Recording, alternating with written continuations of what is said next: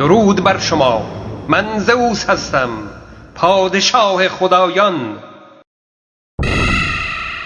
من الان صدایی رو پخش می کنم که افراد بالای سی سال اون صدا رو نمی شنوند و فقط جوانترها می شنوند گوش بدید.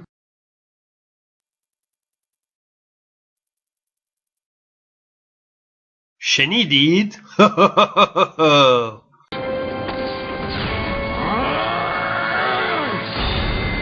در چشم و گوش سلول های حساس به نور و صدا وجود داره که متناسب با نور و صدای محیط به وسیله الکتریسیته و مواد شیمیایی اطلاعاتی رو به مغز انتقال میده.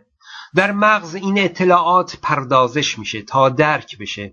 یعنی مغز با پردازش اون اطلاعات الکتریکی صدای محیط رو میشنوه و محیط رو تصور می‌کنه. پس گوش نمیشنوه فقط اطلاعات رو انتقال میده و چشم نمی‌بینه فقط اطلاعات رو انتقال میده.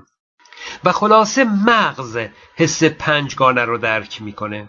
مغز در پردازش دوم خودش ادراک و با حافظه گذشته تطبیق میده و با تجسم آینده در ذهن همه چیز رو همدیگه مخلوط می‌کنه و خلاصه یک تجزیه و تحلیلی انجام میده.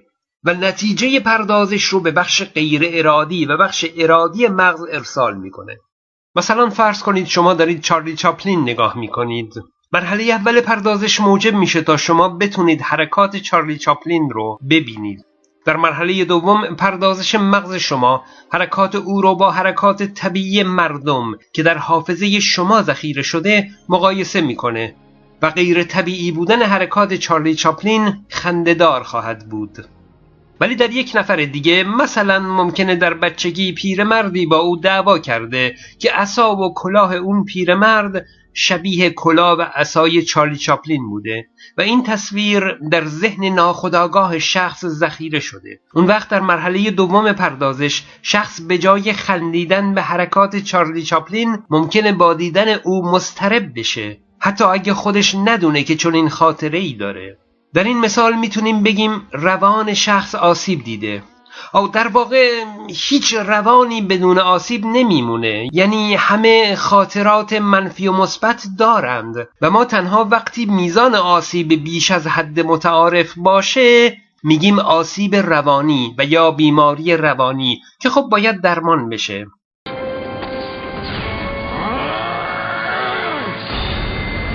بخش غیر ارادی مغز موجب بروز رفتارهای درونی میشه. مثل ترشح برخی ها و در نهایت حالت استراب، افسردگی، حالت شادی، خنده، حالت گریه، فشار خون و و و و. و بخش ارادی مغز سبب بروز رفتارهای بیرونی میشه. مثل رفتار توهینآمیز، معدبانه، بروز گریه و خنده، دعوا و و و و. نکته کوچولو اینه که اگه اختیاری وجود خارجی داره باید در این بخش ارادی مغز تأثیر بگذاره. و نکته دوم این که این مراحل در حیوانات هم مثل انسان وجود داره.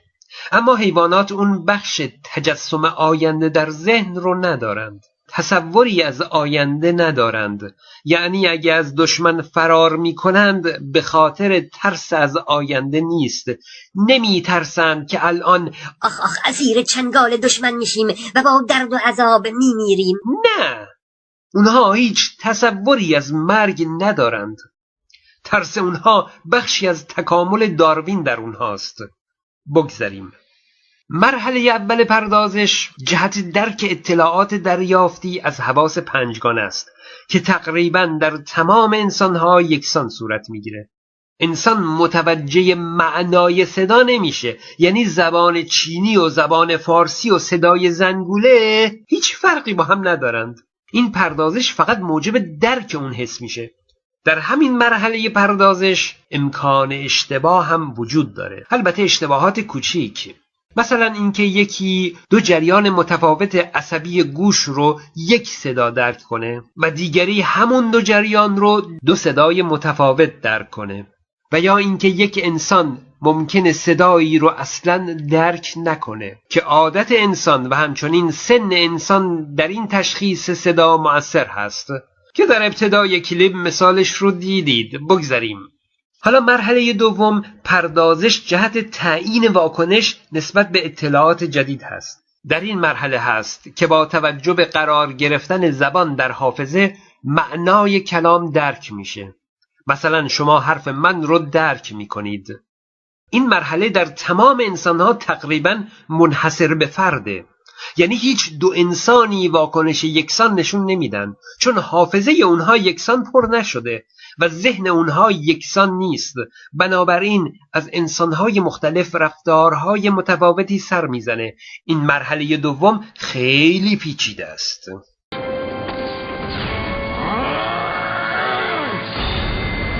با توجه به این پیچیدگی این مرحله ادیان این قسمت از پردازش رو به ماورا و روح نسبت میدن. میگن روح شاد میشه ناراحت میشه درد می‌کشه و غیره. در حالی که این پردازش کار سلول های مغز هست و ربطی به ماورا نداره. ادیان به طور آمیانه میگن جسم انسان میشنوه و روح انسان احساس می‌کنه. فیلسوفان مرحله اول رو اثر علت و معلول و مرحله دوم رو اثر معنایی میگن. یعنی مثلا الان اگه صدای من رو یک فرد چینی هم میشنوه حرف من بر او اثری نمی‌گذاره چون معنای حرف منو درک نمی‌کنه.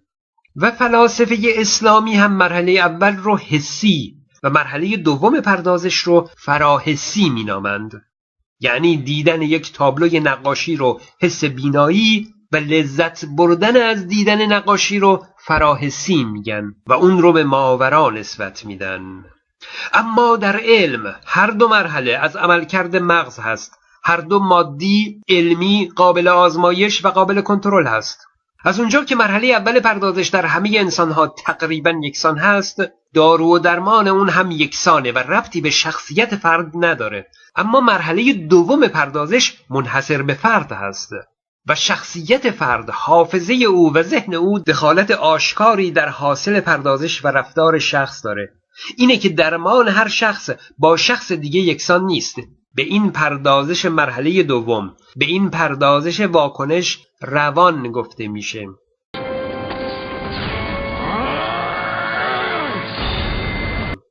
از روی رفتار شخص میشه فهمید که روان او سالم هست یا بیماره.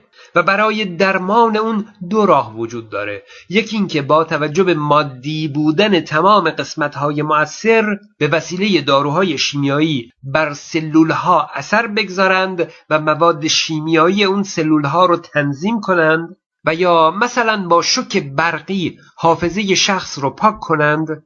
و روش دوم این که از همین مسیر که روان آسیب دیده وارد شوند و اون رو اصلاح کنند. یعنی مثلا با گفتار درمانی اطلاعات منفی شخص رو بی اهمیت کنند و بر پردازش واکنش او تأثیر مثبت بگذارند. و یا اینکه مثلا با هیپنوتیزم باز از همین مسیر اطلاعات منفی حافظه زمیر ناخداگاه او رو بیرون بکشند و اون رو پاک کنند. در واقع برای درک انسان مسیر دیگه وجود نداره. یعنی درک حواس پنجگانه و پردازش اون. روش های روانشناسی و داروهای روانپزشکی همه بر مغز انسان تأثیر می‌گذارند. وجود روح یک باور بی است. فیسبوک من رو هم فراموش نکنید. من زئوس هستم.